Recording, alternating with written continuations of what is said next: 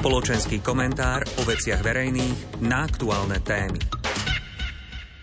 Vážení poslucháči, od vzniku novej vlády neubehlo ani 100 dní a už sa mnoho vecí zásadne mení. Zmeny prebiehajú ako na personálnej úrovni, tak aj pri rôznych politikách, najmä v sociálnom poistení. Ďalšie chystané zmeny sa len avizujú a zrejme nebudú posledné. Badať to na Slovensku takmer vždy, keď sa menia ideologicky odlišné vlády. Viacero prijatých zmien sa jednoducho zásadne zmení.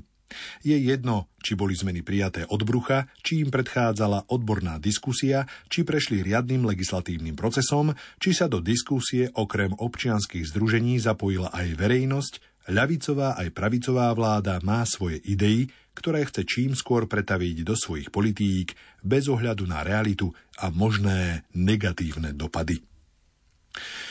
Je to predovšetkým ľavicová politika, ktorá naprieč dejinami a krajinami neodolala predstavám, ktoré napokon sa stali nedosiahnutelným cieľom, utópiou. Možno si skôr narodení spomeniete na texty a melódie ideologických piesní z minulej éry, o všeobecnom miery, blahobite, radosti a rovnosti medzi národmi a ľuďmi.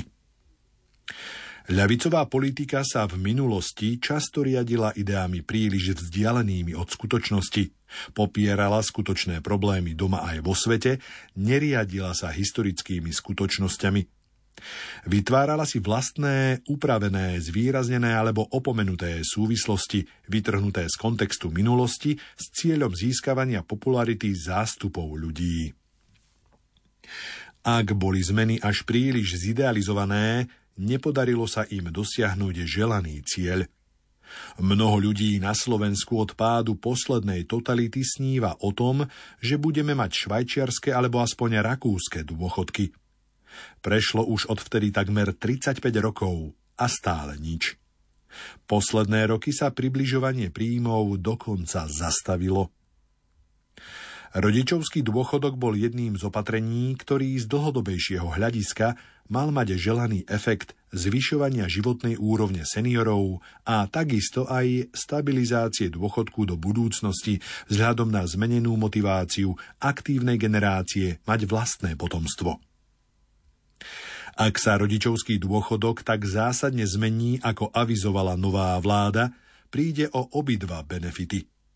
Nepomôže rodičom, ktorí pre starostlivosť o deti nemohli toľko pracovať a neprispeje ani pozitívne k našej demografii.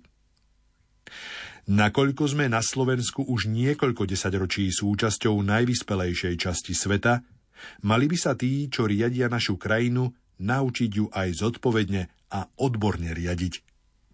Každý svoj sen a ideál podrobiť realite, faktom a nestrannej historickej skúsenosti. Spoločenský komentár o veciach verejných na aktuálne témy.